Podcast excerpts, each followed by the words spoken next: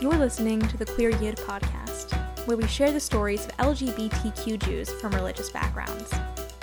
My name is Hannah Peterson, and today I've got the pleasure of speaking with Jude Rose. Jude lives in London with their 3 children. They identify as gender non-binary, and their pronouns are they, them. Growing up in Chabad communities in England and in Israel, Jude has gone on a courageous journey of self-discovery, coming to love and embrace all of the facets of their identity.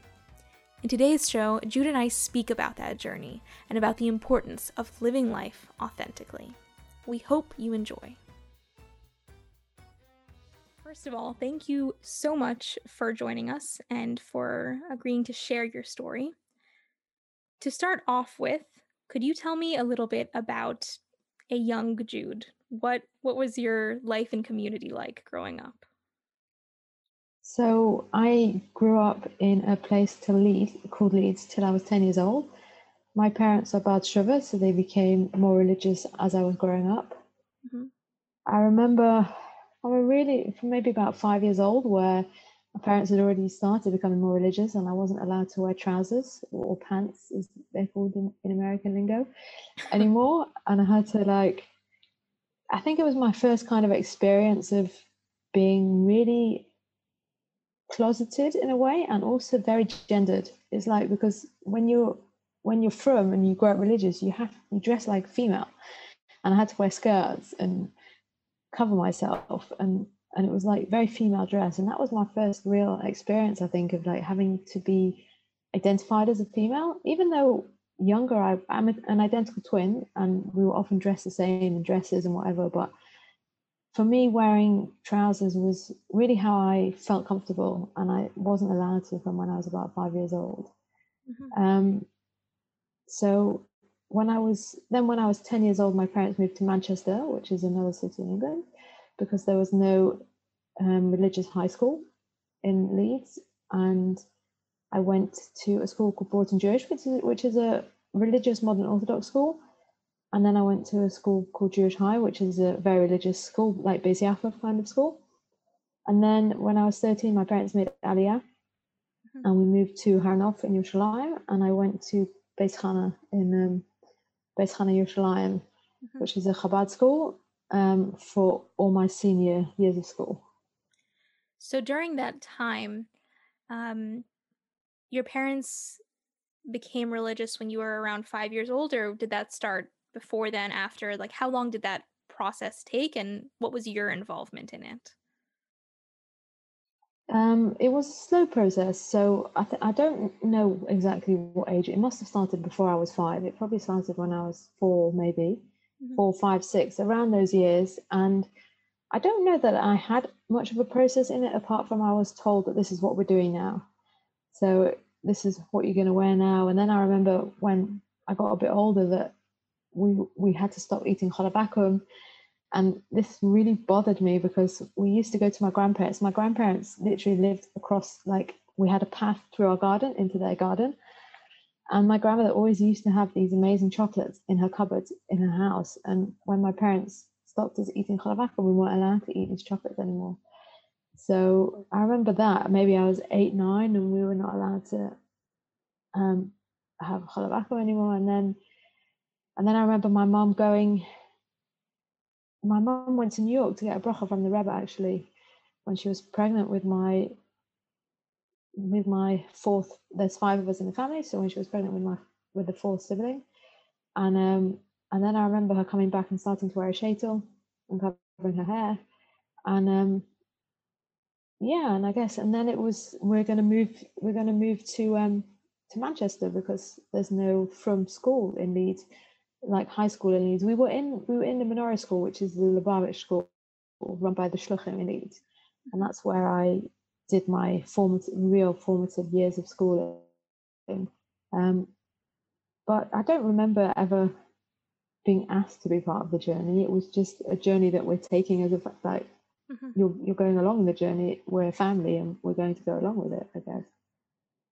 It seems like a lot of the memories that you brought up were memories of of being brought along, sort of being told, okay, now we're not in khalabakum, now we're moving to another place in order for you to go to school.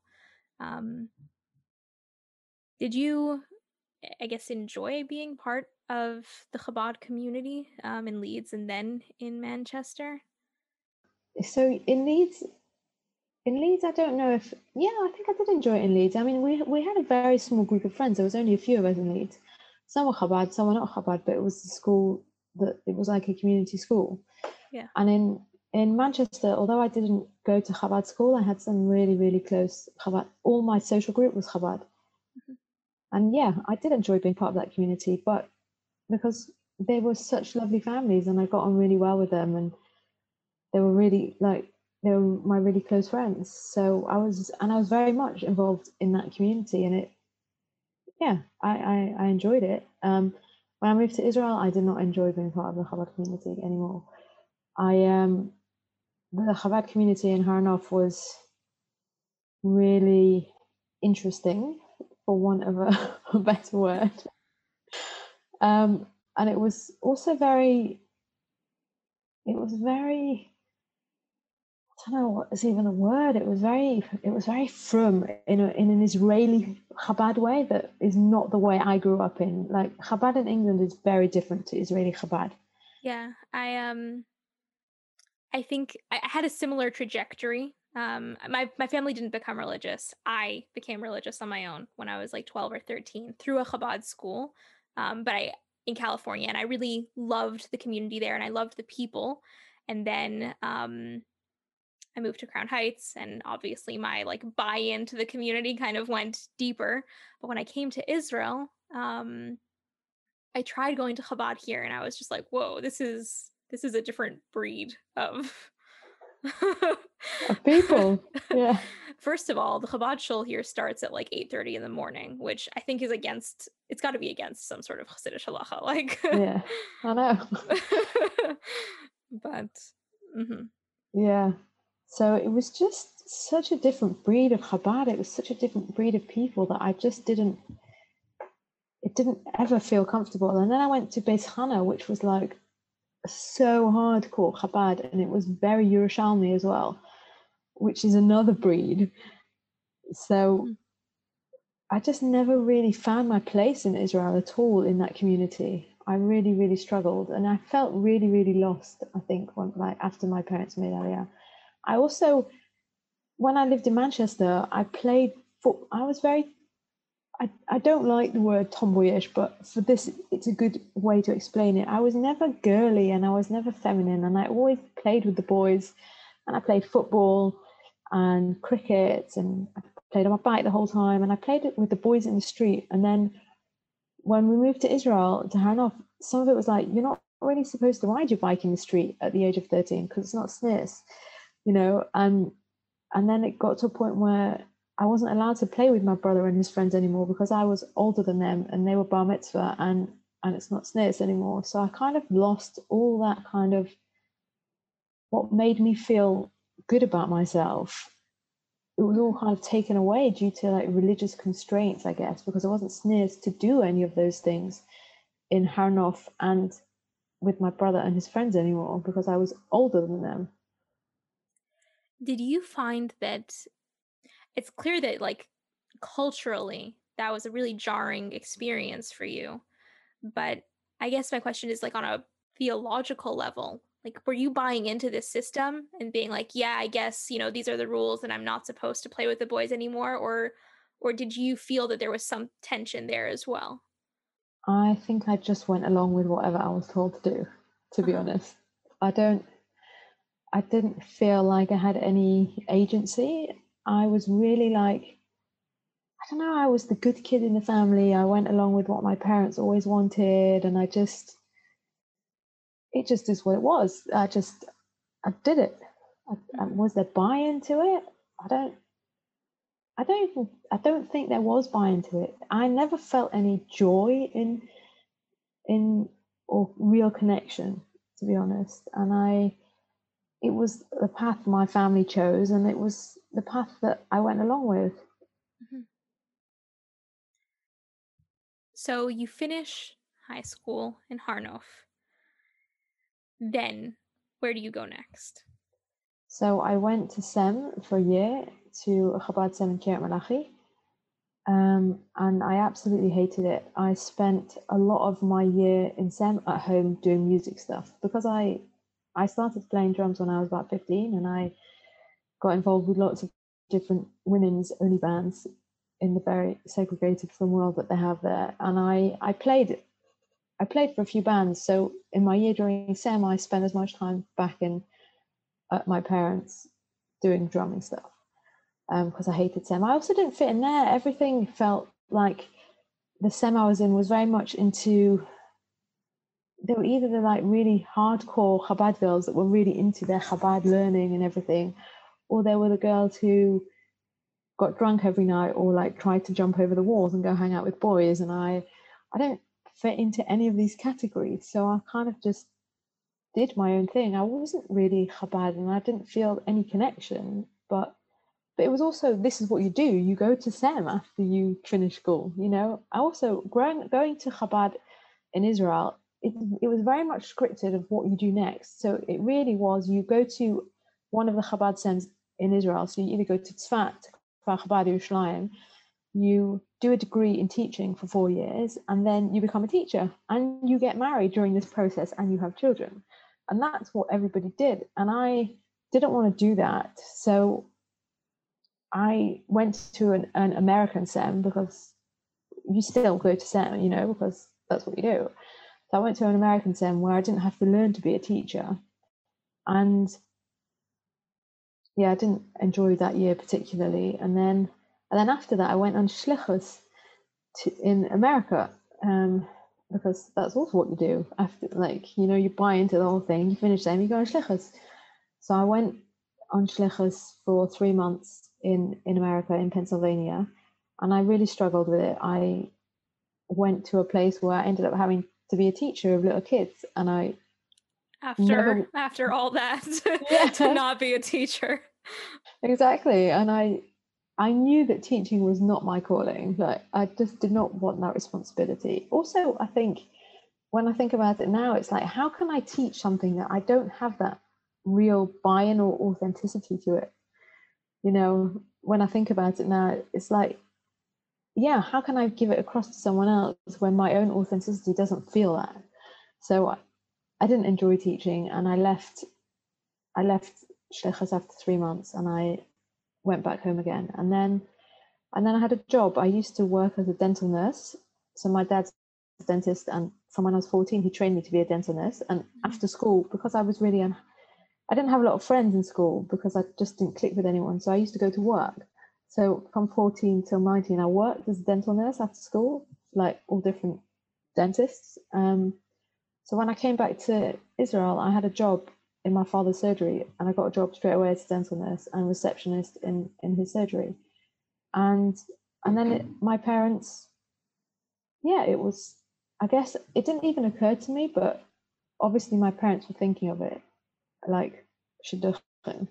I was 19 years old, it's shidduchim, you know? Yeah. That's what we do. Yeah, it is what we do. During that time, clearly you weren't happy with, I guess, sort of the prescribed path that you were moving along. Did you have any inkling to your own queer identity at that time, or was it something that was still sitting at the edges? I had no idea. It was so... I can't even say it was sitting at the edges. It was like somewhere else entirely. What I was doing at that time, which I found really interesting, is I was really into like looking at, I guess, different images. I was really interested in the male anatomy because I never felt really feminine, and I wanted to discover what a man is, like what a man's penis is, I suppose. And I really wanted to see if that kind of thing felt like it fit a little bit. So I was exploring that just on the internet with pictures and stuff like that. Like, and then I used to like delete my history so nobody could see what I was doing. And I was doing that a little bit at like 18, 19, just as, and I think that's what really, I was struggling with at that time more was really, where does my gender, like, how do I fit gender wise more than sexuality? I didn't have any idea about sexuality at all. And to be honest, I didn't have that much like concepts about gender either. It was just something that I was really interested in exploring. So I was doing a bit of that, and then, yeah, I guess. So you're living at home and you're sort of beginning to explore this gender question. Aside from sort of looking at male anatomy and trying to understand that, like, did you have any questions that you were trying to answer or trying to respond to within yourself, or was this just exploration? I think it was something doesn't feel right, so I'm going to explore. Did I consciously have questions? I did not consciously have questions. Mm-hmm.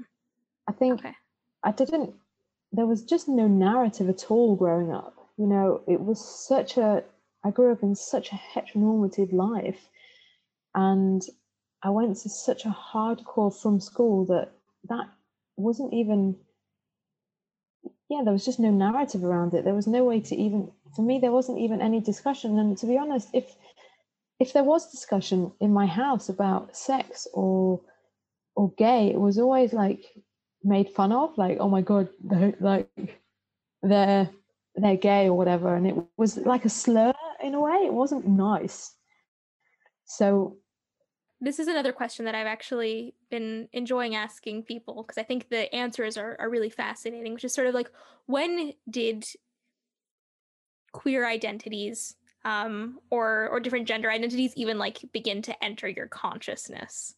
Because I think growing up in the 21st century, like even the most sheltered religious people, eventually it does kind of enter at some point. So aside from, you know, your parents sort of mentioning things in like a negative context, do you have any recollection of when those concepts first sort of appeared in your life? Probably in my 20s. Wow.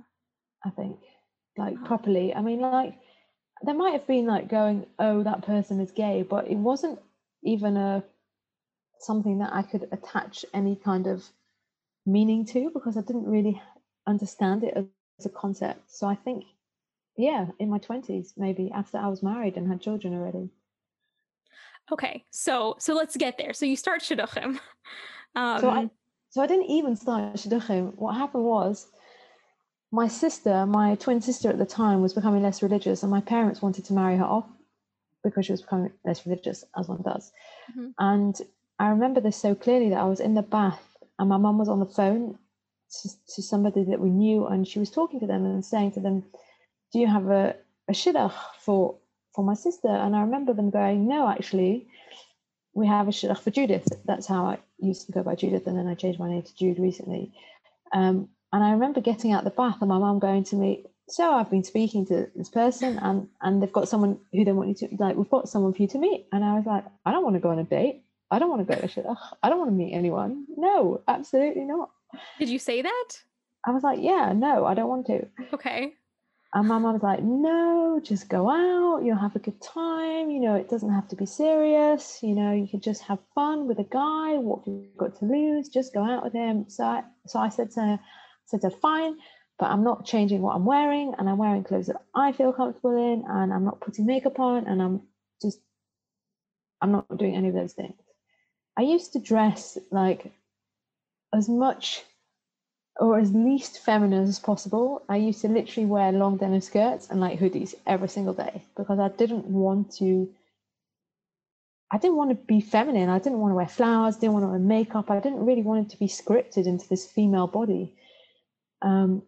So I was like, I'm not wearing makeup, and I'm not wearing a fancy dress and heels, and I'm just not doing that kind of thing. I'll wear whatever I want. So eventually, after this, a lot of persuasion, I was like, okay, fine. So he came to Israel, and we went out for 4 days straight, and every day it was like, so you're going to go out with him again? You need to make a decision. You can't just go out once, you have to go out again, because how can you make a decision after one time? So there was like so much pressure to go out again and go out again and go out again. And because he was in in Israel, he flew from England, it was very concentrated with no time to process what was going on at all, apart from pressure. Oh, you're having a good time? Go out again. Like, whether you want to do it or not, you have to go out again. And then, so then 4 days, it was like Monday, Tuesday, Wednesday, Thursday, and Thursday he flew back to England. And then there was the discussion, are you going to go to England on Sunday to carry on dating with it? Like, to date, you need to decide whether you're going to go or not. And you need to decide now. So I was really like a lot of pressure into going to England. Yeah, I mean, that's not even like time to process what. Yeah, no, there was no time to process anything. It was like boom, boom, boom, boom, boom. You have to decide what you want to do. I also had a job that I had a commitment to. So I had to be in Israel. Like the week later, I had to be in Israel for my job. And I think about it now and I think, so what? I had to be in Israel for my job a week later. You know, it could have, so we didn't go out for a whole week after a week or 2 weeks, and we went out a bit and then we had a bit of a break and we had a bit of time to process what was going on, and then we dated after that. You know, would that have been a big deal? No, it wouldn't have been a big deal, but then it was like, you have to decide now. So I ended up flying to England on Sunday, and we went out on Sunday, and then we went out on Monday, and then Tuesday he took me to Paris and he proposed. Were you aware? Like, did the shadchan let you know, or was this? No, I had absolutely no idea. We were like on a river on a boat, and he just like proposed, and I was like, yeah, sure, okay. Like, who has time to even think about processing? And then after that, he's like, okay, we're going now to we're going to get back to England and we're taking a plane straight away and we're going to New York. And I was like, okay. So it's like this whole whirlwind, like he'd taken me to Paris, and then he proposed in the middle of the river and there's all these people watching, and it's like, oh my God, like, I don't really want to get married. Do I really want to get married? Do I even have, in like, you have like 10 seconds to think, do I want this? Do I not want this? Do I even know what I want? Do I know what I want? Everything's been such a crazy whirlwind that I don't even know I wanted. And I just ended up being like, yeah, okay. And then I was engaged.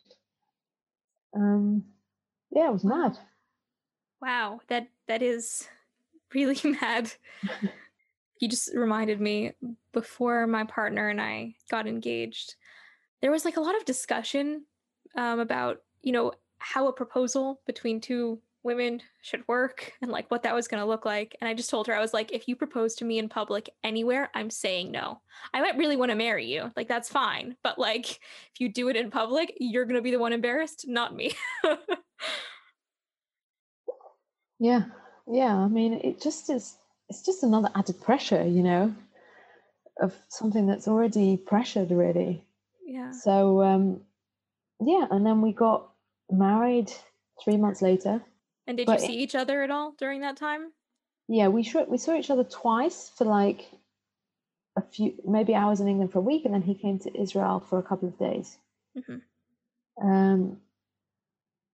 Yeah, we saw each other twice during that time, but it was mad, it was intense, and it was, I don't even know. And then I was like, I remember going for this dress fitting, and it was such an awful thing for me, this dress fitting, because it was another really female thing to do, having to wear this wedding dress. And I remember going to my mom, I hate it, and I want the most plainest thing possible, no lace, no puffiness, no any, like, I just wanted something so simple, because it just felt so alien to me, this experience of having to wear a wedding dress.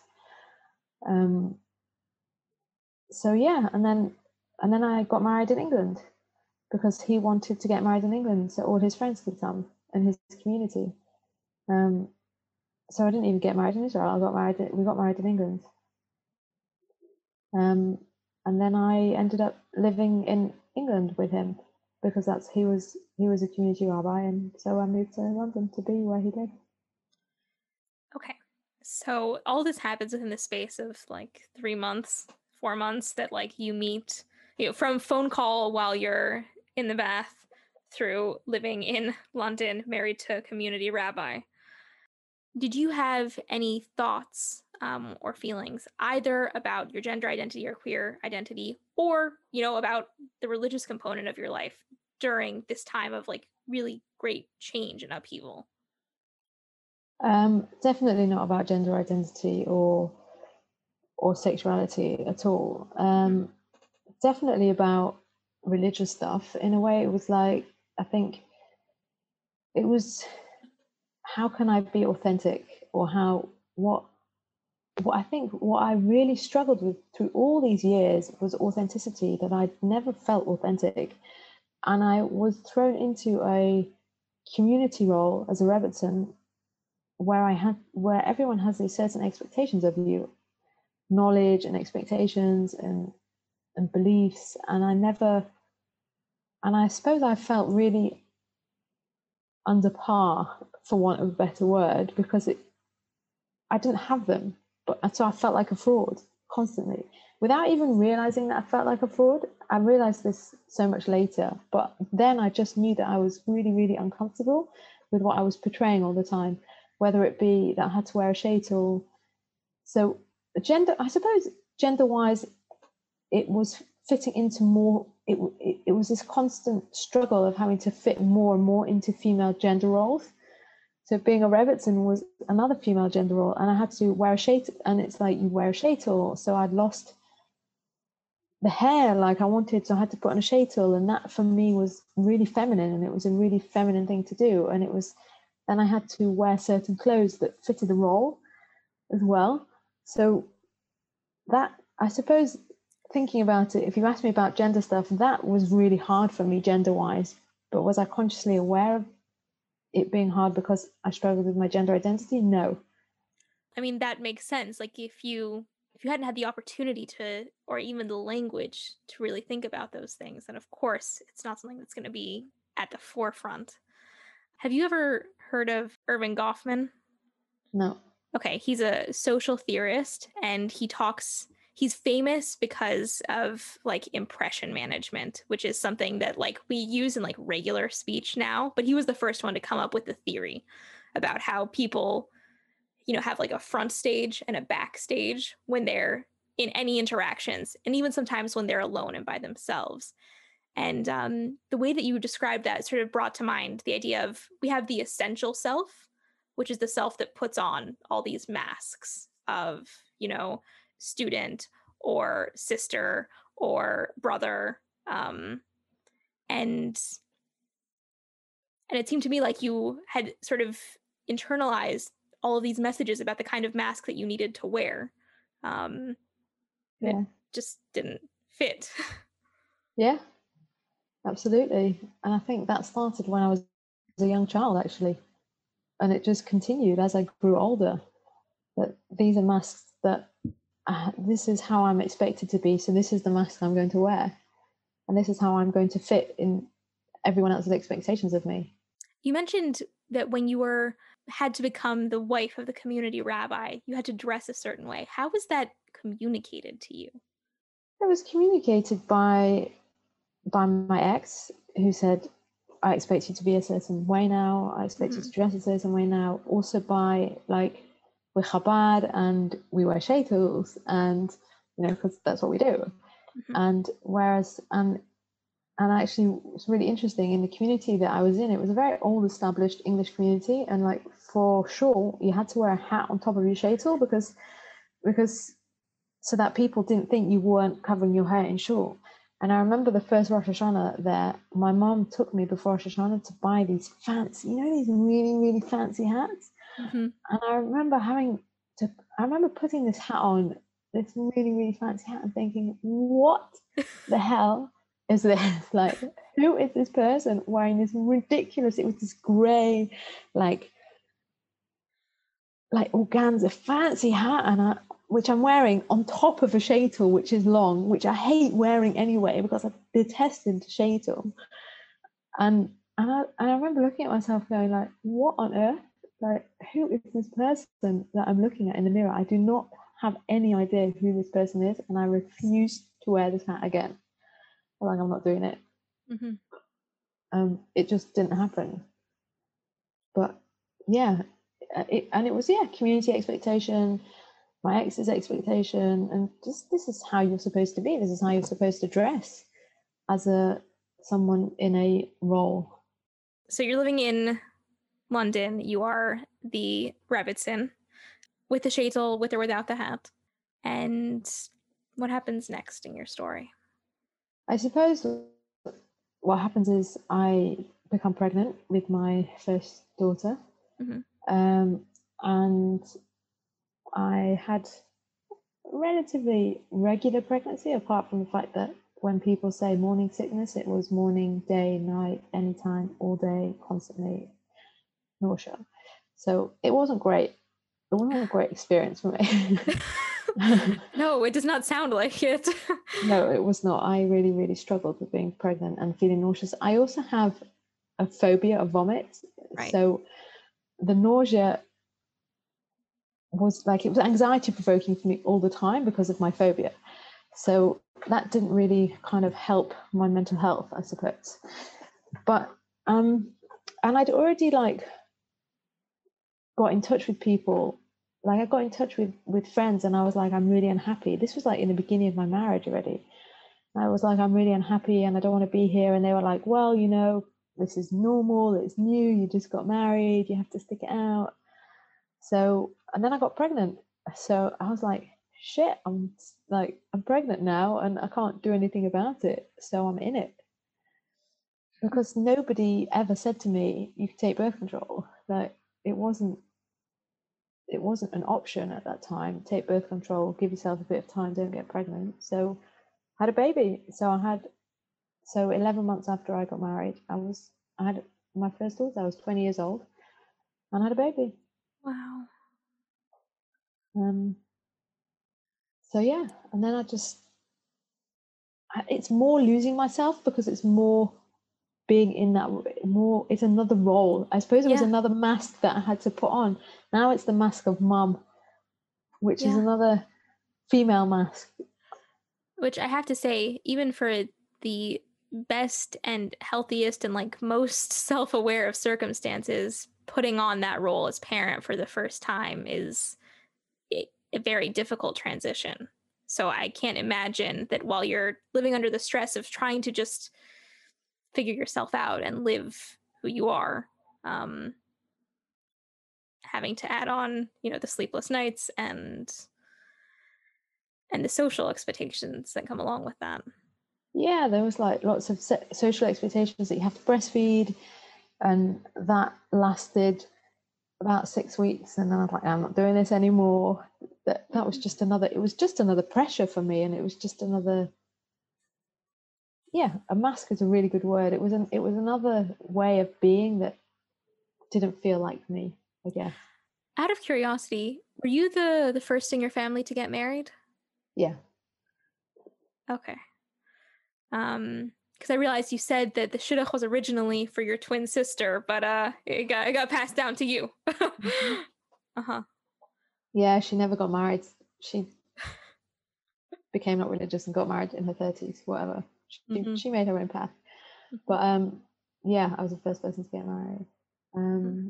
So I have a daughter, and I guess I struggled through that. And then we moved back to Israel. Actually, when she was 9 months, we moved to Israel, where my ex wanted to finish his smicha. So we moved to a kollel in Mavaseret Zion, which was lovely. I loved the environment in the kollel just because there were other people to talk to. And there were some lovely, lovely families there. I'm sure other young mothers as well who are probably going through their own shit. Yeah, exactly. There was lots of young people doing the same thing that I was. Was your family still in Israel at that time? No, my family had already moved back to England. My family moved back to England when I got married. Mm-hmm. So... no, but my twin sister at that time had moved back to Israel to live for a little bit. She had come to England and she went back to Israel, so she was there. And then when my daughter was 1, I got pregnant again, because you only get a heter for a year for birth control. By that time I did have a heter to have birth control, so I got pregnant again, and then I had another baby 9 months later. So it was another it's just more, it was just more of the mask on top of anxiety of being a parent, on top of a sick phobia of a child who used to throw up randomly all the time. My oldest, she had this trigger, which took me a while to realize, that if she drank anything sweet, she would throw up because her stomach couldn't take. So she'd drink like shoko. In Gan in Israel, they give you shoko all the time. She used to throw up all the time from shoko because she just, her body couldn't tolerate it.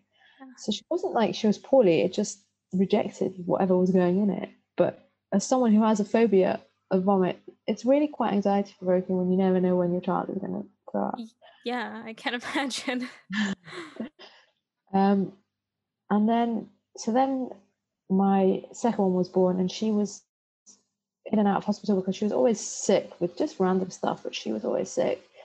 And then when she was 6 months, we moved back to England, where my ex took up a job as a community rabbi in a place called Birmingham, which is a small community in England. And he was a community rabbi there, and I became the Rebbetzin. And then again, yeah. And this time it was like even more pressure, because in London he was assistant rabbi. He wasn't the main rabbi. Whereas in Birmingham, he was the main rabbi and I was the main Rebbetzin. So it was my shul. And there was expectations of me, like having guests all the time or doing children's services and teaching cheder sometimes. So there was, expectations started, I suppose. And that was another mask and another way of losing my authenticity. Going back into this role after having had, I don't know if it was a break because you had two children in between and you had moved countries, but after having some space where you didn't have to be in that role, what was it like going back into that? Did you have different thoughts now that you sort of knew what it was going to be like? No, I just knew that the only reason why we went to Israel was to come back to do that. Mm-hmm. So it wasn't like I had a choice to go, no, I don't want to do this. It was him and his life and his job, and I'd kind of signed up for it when I married him, like unwittingly, unknowingly signed up for it, and not really knowing what I'd signed up for, but that was kind of part of the parcel, along with, this is what you're like, you're my wife, you have to be my supportive Rebbetzin, and I'm going to be the rabbi, and we continue to have kids because that's what we do as from Chabad couple and rabbi. You have children and you do the mitzvah, and also I didn't have a boy, so as always I want to have a boy, so I just kind of carried on. And then I was more and more lost, for want of a better word. Like I had no idea my second daughter was born when I was 22. I had two kids, I was a Rebbetzin, I was lost beyond lost, having these pressures of constantly being a Rebbetzin in a community where I had to talk and be out there. And I'm a lot less shy now than I was then, but I was very shy, so I found it really hard to just engage with people. It didn't come natural small talk, it just wasn't there for me. So it was really hard for me to have to be in a communal role. And then about three and a bit years later, I got pregnant with my third daughter. It took me a while to get pregnant. I had lots of bleeding issues and stuff, and I didn't get pregnant for a long time. And then I got pregnant with my third daughter, and during that pregnancy, I suffered from really bad depression in pregnancy, and I think I had a bit of postnatal depression after my second daughter, which was undiagnosed. And then the minute I'd never really healed from that postnatal depression for the 3 years that I was not pregnant. And I was struggling with a daughter. My second daughter I was in and out of hospital with her the whole time, and constantly having to go to A&E with her, and constantly having to deal with my phobia in my face all the time. And it was a huge buildup of anxiety. And then I got pregnant and suffered from really bad depression in my pregnancy, and I also had a very difficult pregnancy. And then after she was born, I had really bad postnatal depression, which was undiagnosed for a long time.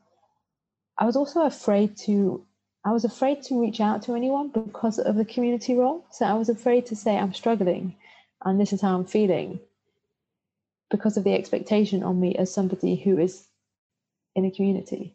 So it took a really long time for me to have the courage to, like, I would say when she was about 7, maybe 9 months, where I finally went to my doctor and was like, I don't know what to do. I'm really, really struggling and I just don't feel right. And then I went to see a counsellor in my doctor's surgery, and they were like, no, I just think you're bored. She literally said to me, I just think you're bored. I don't think there's anything wrong with you, but I'll help you with your phobia. This is your family doctor? Yeah, so it wasn't the family doctor that said it, but in England, in the family doctor surgery, they refer you to counselling. They can refer you to counselling on the NHS. So whoever they referred me to said this to me, I don't think there's anything wrong with you. I just think you're bored, and I'll help you with your phobia. So I'll teach you some EFT, which is kind of tapping, which will help your anxiety. So she did that for a little bit, and then she left. And then I saw another counsellor who said to me, I think there's way more going on than just this phobia. Like, there's way more stuff. And she referred me to go to marriage counselling with my ex. And then when we saw, so this time we saw like proper therapists. So we saw, it was 2 therapists, and I said to them, and she said, one of them said to me, you definitely have postnatal depression. There's no way you don't have postnatal depression. And even that was like, it was like somebody had finally heard me. That was nice. And I also said to them during the therapy, can you please tell him to stop pressuring me to have another kid? By this time, my daughter was probably about 2. And I'd had this constant pressure, when are we going to have another child? And by this point, I'd put my foot down and I was like, I'm not having another child. At least I'd taken a little bit of agency, and I was like, no more children. I can't deal with any more children. I'm really, yeah, I was just lost, I guess. And then we moved to London when my daughter was 2.5, to another role as Rabbi in Rebbetzin. From that first moment where you see the second counselor and they say, you know, I think that there's more going on here, do you remember what your response was to that? Was it relief or fear, or? I think it was probably a bit of both. To be honest, it was in a way some sort of acknowledgement. I didn't know what was going on for me, but it was some sort of acknowledgement that there's something else. You know, and there's not something like that I'm missing here, I guess. Or that tapping can take care of. or that tapping can take care of, yeah, because it did not take care of it. Yeah, so then we moved to London, and then he took up another role in a big community. It was a really big community in London, and I just said to him, like, I want to go to life coaching because I need to find something for myself. I need to discover who I am. By this point, I was 29, and I had these, like, I suppose my whole life of not knowing who I was, and I was more and more lost. And I saw this advert for life coach on a Facebook group, I think, and I was like, I want to go to life coaching. So I started life coaching, and in life coaching, I remember my life coach, like, through a bit of hypnotherapy and whatever, and one day she brought a big mirror into the coaching, and she said, I want you to look at yourself and really look at yourself in the mirror, and what do you see? And I was like, oh, maybe I think I'm gay, like, whatever, through the journey. And that came out through the life coaching. Right. Wait, so can you say a bit more about that? Like, you're standing with a mirror in front of you, and I guess what are the thoughts that lead you to make that statement? I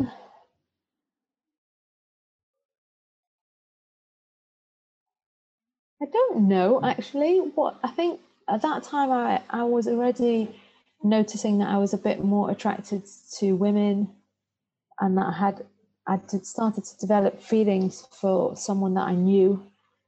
And I think through talking about that, and through what was really interesting, every time I went to life coaching, I I sat in the room and I took my hat off. I was like, I'm not wearing a hat in here. This is not me. This is not authentic. It's coming off. So I never covered my hair during the sessions because it just didn't feel like me authentically.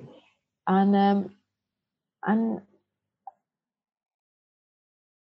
I think just through exploring that and exploring what felt comfortable and realizing that actually I am attracted to women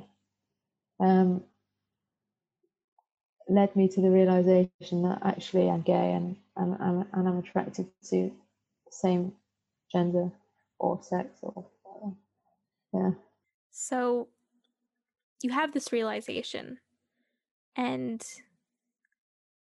how did that feel coming to that realization?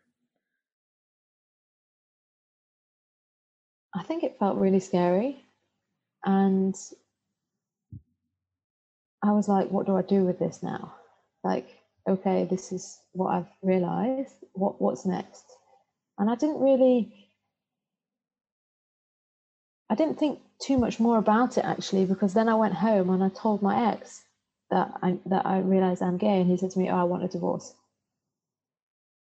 Like same night? Yep. I'm gay. He said, I want a divorce straight away. Did you think that going into that conversation, that was a possible outcome? No, not at all. I was just sharing with him what I discovered. I also didn't think it was a possible outcome because we had been and we were in marriage counseling together. And he constantly said, I don't want to get divorced. I don't want to get divorced. I don't want to get divorced. I never want to get divorced. And then I came back from this life coaching and I said, oh, I think I'm gay. And he's like, I want to get divorced. So yeah, that's kind of what happened next. So we separated. Within about 2 months we separated, and I moved out of the house where he stayed with the kids because it was a shul house. So I moved out and I ended up staying with a friend around the corner for 3 months. Aside from your ex, did you talk to anyone else about, I mean, obviously the separation I think is one thing. There's some obvious facts on the ground there, but the realization that you had come to. I spoke to one person, one friend, who's the friend that I actually ended up sleeping in her place for 3 months. But apart from her, no, I didn't tell anyone else about it. I didn't know how to process it, to be honest, on top of the fact that now I was suddenly separated and having to deal with all the anxiety around that. I really didn't want to be married or have children. And then all of a sudden it was like, okay, you have to leave. And then it was like, shit, how am I going to be a single parent with all my phobia and all my anxiety? And I couldn't even be at home alone really with the kids because I was afraid if they threw up, who was going to look after them? So I constantly had help. So all of a sudden I was thrust into this, oh my God, I've got to be a single parent and look after my kids all by myself. How am I going to manage it? So that was so much bigger than I discovered I was gay at the time, to be honest. Yeah, it brings to mind what you were saying when you were, 18, 19 and just moved home and are starting to explore these questions about your gender identity. And then suddenly you're thrown into shidduchim and marriage and moving and everything that comes along with that. And here you just start to move into this space of I'm gay. What does that mean for me? And immediately you're thrown into this role of I'm a single parent now. I need to deal with the separation. Yeah, that's a lot. That's exactly what happened, and so I had to deal with that. And at that time, I decided to leave life coaching, and I started going to therapy. Right around the time I separated, and I started really going through a journey of self-discovery in therapy. And actually, I think it's interesting what you say. I was thrown into marriage and thrown into parenthood, and I think what really helped me discover myself was after so we separated in March, and after my kid, and then in July I got my own place, and then after my kids were half living with me, half living with my ex for the next 7-8 months. And I went actually in February the following year, so it's about 9 months later, someone said to me, I was so lost, like in anxiety and stress. I was not, like, my kids were really anxious. I was really anxious, and I just was not coping with anything. And I went, someone said to me, come with me to a single Beis Chana in America, in Minnesota, run the single Manus Friedman retreat. Yeah, exactly. Okay. Said to me, come to this retreat in Minnesota. And I was like, they were like, we'll pay for your ticket, we'll pay for the place, just come. So I went to this retreat, and I ended up speaking to she's a life coach, to someone there. And I said to her that I'm struggling. So I didn't actually go to any of the classes. I couldn't take sitting in any of the classes. I literally spent the whole time in my room or in the kitchen with the chef, chatting to the person who cooked. And then I spoke to and I ended up having lots of conversations with this life coach, who I still keep in touch with today. She's amazing. And I said to her, I'm just not coping. And she said to me, why don't you ask your ex if the kids can live with him? Like, it's not the end of the world if your kids live with their father while you work yourself out a little bit. Yeah, while you deal with your anxiety and stuff. So that for me was like the first time someone had said to me, you're allowed some time for you, like, and you don't have to listen to everyone else's pressures that you're a parent and you have to be a parent and you have to look after your kids. And she literally was like, it's okay to say no. It's okay to say, I need a break. It's okay to find some space for yourself. And it was a real revelation for me that someone had said that to me. And I was 31 by that time. And I was like, wow, I'm 31 years old. And someone said to me, you can take a break. So I came back from Minnesota and I said to my ex, I'm just not coping. Please, can the kids live with you? And he actually agreed. And they moved into him full time. And I saw them every weekend, but they weren't actually living with me. And then I really started the journey of self-discovery through therapy. And I went through what I call a rebirthing process, even where I had to spent about a week being held in water. Like, my friend literally got into the bath with me. We were in our swimming costumes, and I just needed to be in this water and have the experience of being in water.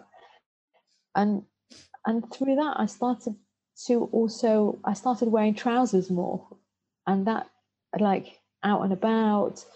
And I got my get, and I stopped covering my hair, and I started cutting it the way that felt a bit more authentic to me. And I started taking these slow steps of finding what was authentic to me.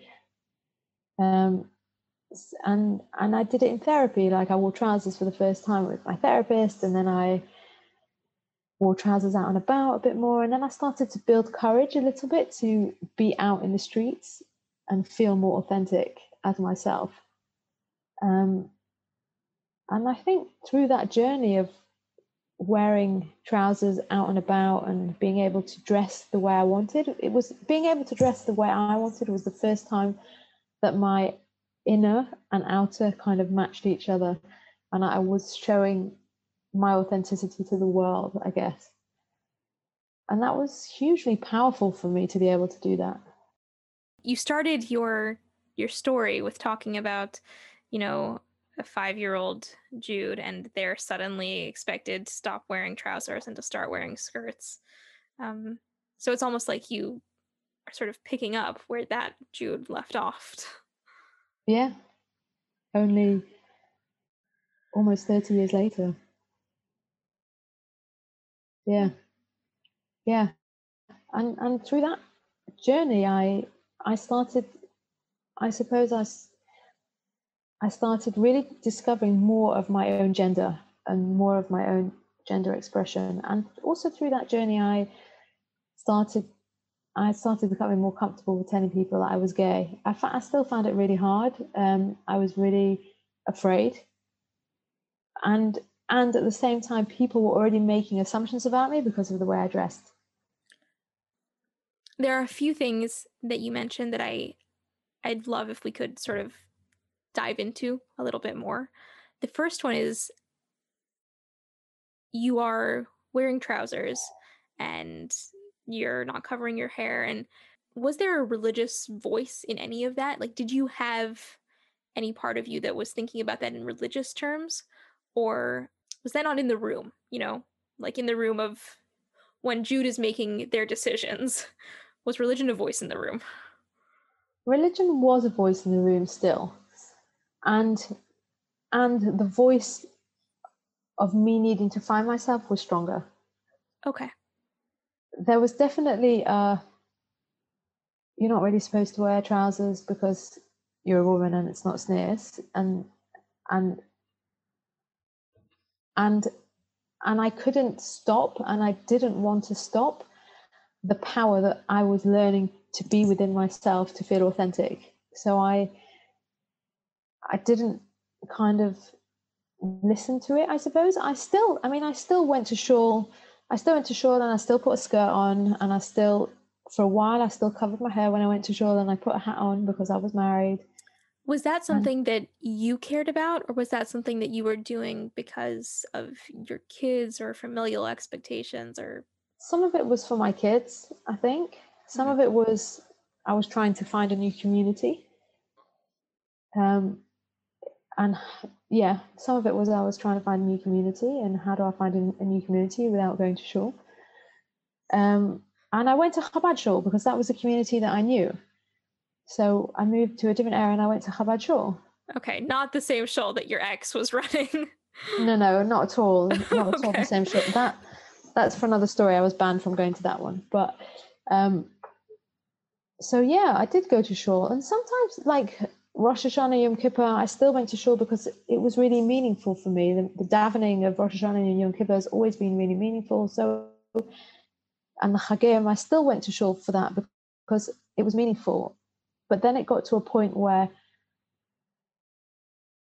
my religion and my gay identity did not fit together anymore, because it got to a point where having to put on a skirt felt less and less authentic. Therefore, going to a shul that was really segregated became more and more difficult. And having to go back to that and having to put on a skirt because that's what you do when you go to a shul that's Orthodox felt harder and harder, and I felt more and more lost in that process of having to connect with Judaism that way, I guess, if that makes sense. Yeah, absolutely. Chronologically, when is this happening? So you're divorced at 31 and you're starting to take steps to discover what is authentic to you and to, you know, begin to move through the world like that. Could you take me through the timeline of how you move from there to where you are today? Yeah, so I guess it was a slow process over a few years. So I left my kids when I was 31 at their dad's, although still looking after them. And slowly, as I started to find myself more through the years, my kids started living with me more and more. And I started to be a stronger parent and a more authentic parent. And it took, I don't have like a chronological timeline for everything, but then I guess I started wearing trousers more. And at one point when I started wearing trousers, my kids were like, please don't do it in front of us, in front of our school or in front of our friends, because they were really embarrassed because they were still in Chabad schools. And it was embarrassing to have a parent who looked different. Yeah. And I didn't do it as like one big process. I really took my time to really do what felt authentic to me over the time. And I guess by the time I got to 34, maybe 34 and a half, I came out to my kids and I told them I was gay, and they were like, yeah, we know already. They were like, yeah, we know, next. Like, I probably waited a bit too long to tell them because I was already dressing really masculine, I suppose. I was wearing shirts and I was wearing more baggy trousers. I was wearing boys' clothes. I did not shop in the women's section anymore. mm-hmm. unless I had to put on a skirt to go to shul. And then actually a really big pivotal moment for me was maybe 3 years ago in Yom Kippur. And I went to shul, Chabad shul, because that's where I went when my kids were with me.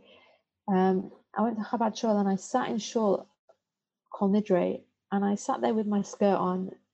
I didn't have my hair covered. I sat there with my skirt on and I literally couldn't stop crying through the whole davening. And I sat there thinking, why have I been made a certain way if this is against halacha and against the Torah? And why do I have to conform and lose myself and lose my identity to fit within the realms of prescribed halacha that has been told to me? And also, to go further than that, is I was always brought up v'ahavta l'orecha kamocha, love your fellow Jew. And there's so much of this, we're not going to love you if you present differently and if you don't conform. And it just didn't fit. And it made me so angry and so sad that I sat in shul, like on Yom Kippur, Kol Nidre, and I couldn't open a machzor. I couldn't daven. And I just sat there crying. And my kids were sitting next to me and I just couldn't stop crying. And I left shul on Kol Nidre and I was really, really distressed, actually, like how just really struggling with how can I fit my worlds together? Like, do I want to feel connected? Do I want to be connected? But I really, this very deep need inside of me to be authentic. And I left shul Kol Nidre and I went back for Ne'ilah and I sat there reading a book. I didn't daven, I just went back. And because I went back with my kids and I sat there reading a book. And from then on, I've never worn a skirt again. And I decided that I am going to be my authentic self wherever I am. So whether I'm in shul or whether I go to my kids' school that was from, or wherever I am, you either take me as you are or you don't take me at all. And I took power, I suppose. And I was like, this is me, this is my authentic self. And you can either respect that, rabbis, whoever, respect me, or I'm just going to remove myself and not come back again. And I did that. And what has the reaction been? Mostly the reaction's been, you are who you are and we respect you for being who you are. I have an amazing connection with the rabbi of the Chabad community who constantly tells me that he's learned so much from me. He has learned to embrace different people, different sexualities. I mean, he, not necessarily publicly, but very much privately. And he has lots of conversations privately with people.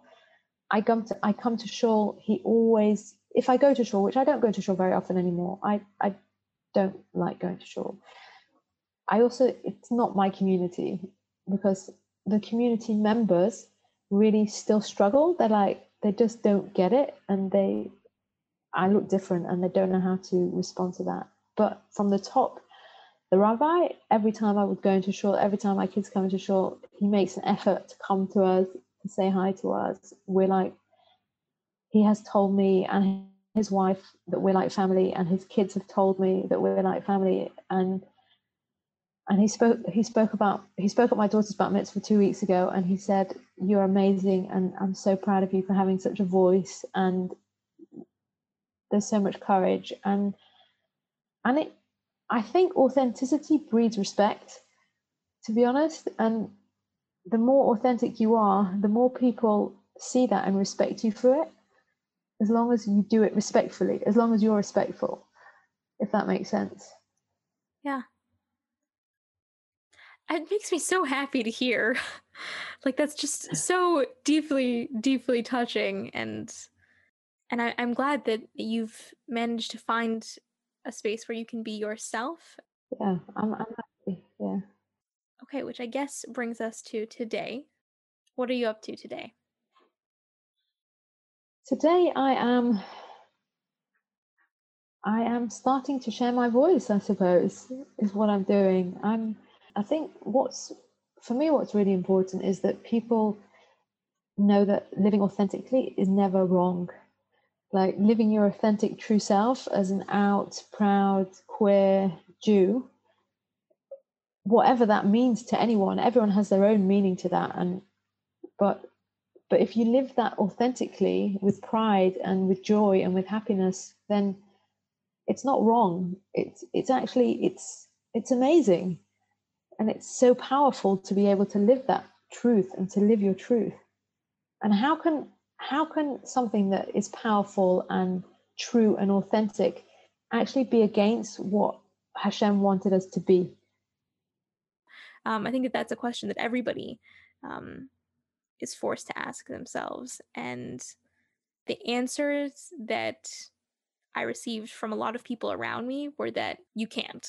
That the answer to that is that it's not possible, and it's a contradiction that you need to resolve, and that's it. But my personal take on it is that sometimes it's okay to sort of live in the space between, to lean into the dissonance. 100%. I think sometimes it's the only space to lean into, because how can you live your life? I mean, I can't tell you that sometimes I don't have conflict. I do have conflict about it. And at the same time, I don't want to live my life in a constant state of conflict. So the only other choice is to lean in to the grey and to be with the grey. So I straddle worlds. So I straddle the frum world. I straddle the queer world. My kids some are frum, some are not so frum. And we bring in a mix of everything to what feels right for me as a person and for me and my family. Do you think that these kind of realizations about yourself, do you think it would have played out better or differently if you were not part of the religious world? I really don't know, and I don't know if I'd even want to know. However hard and challenging my life has been, I would not be the person I am today without going through those experiences. And I'm really, really proud of myself and my experiences and how I've grown and become the person I am today. So yeah, maybe it would have been less challenging, and maybe I wouldn't have had to go through so much heartache and pain and struggle of self. But then would I be who I am today is the question. And I love who I am today, and I'm really proud to be an out, proud queer Jew. So would I change anything? Not really, because this is me now. Well, for people starting off on their journey, who I hope will stumble across this podcast somehow, somewhere out there, what would you say to a young Jude?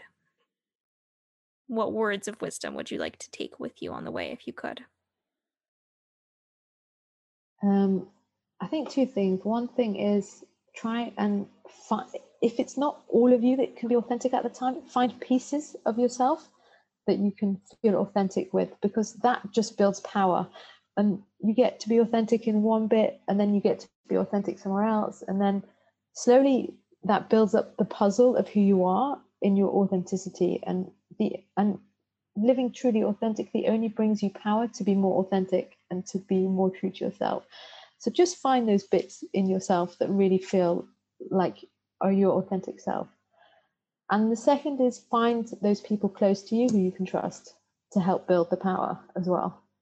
Know who they are, be with them, and on the same scale, don't engage or put strong boundaries with those people that are not healthy and that don't build you up, because they're never going to support who you are totally.